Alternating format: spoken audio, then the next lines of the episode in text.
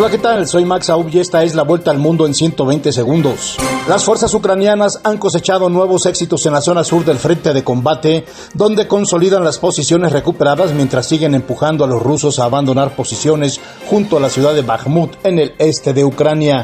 Estados Unidos afirmó que defenderá cada centímetro de la OTAN al calificar de irresponsables las declaraciones del dictador de Bielorrusia, Alexander Lukashenko, según las cuales los combatientes del grupo Wagner exiliados en su país pretenden invadir Polonia.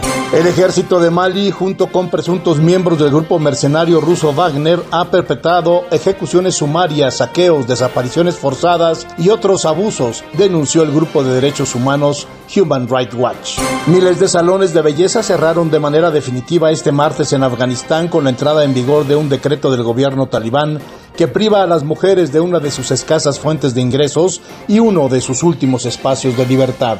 Las intensas olas de calor que azotan el planeta este mes son un claro reflejo del calentamiento global, dijeron investigadores. Las letales olas de calor en el suroeste de Estados Unidos y en el sur de Europa no se habría producido sin la continua acumulación de gases de efecto invernadero. Un poderoso tifón se acercaba este martes al norte de Filipinas obligando a miles de personas a evacuar y a suspender viajes marítimos ante la llegada de lluvias torrenciales y marejadas de hasta 3 metros de altura.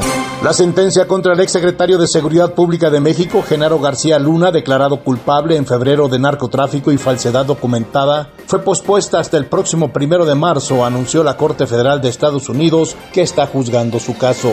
Los internos de 13 prisiones en Ecuador se declararon en huelga de hambre y retuvieron a guardias penitenciarios en cinco cárceles para exigir mejores condiciones de reclusión luego de un motín en Guayaquil que dejó seis fallecidos y once heridos.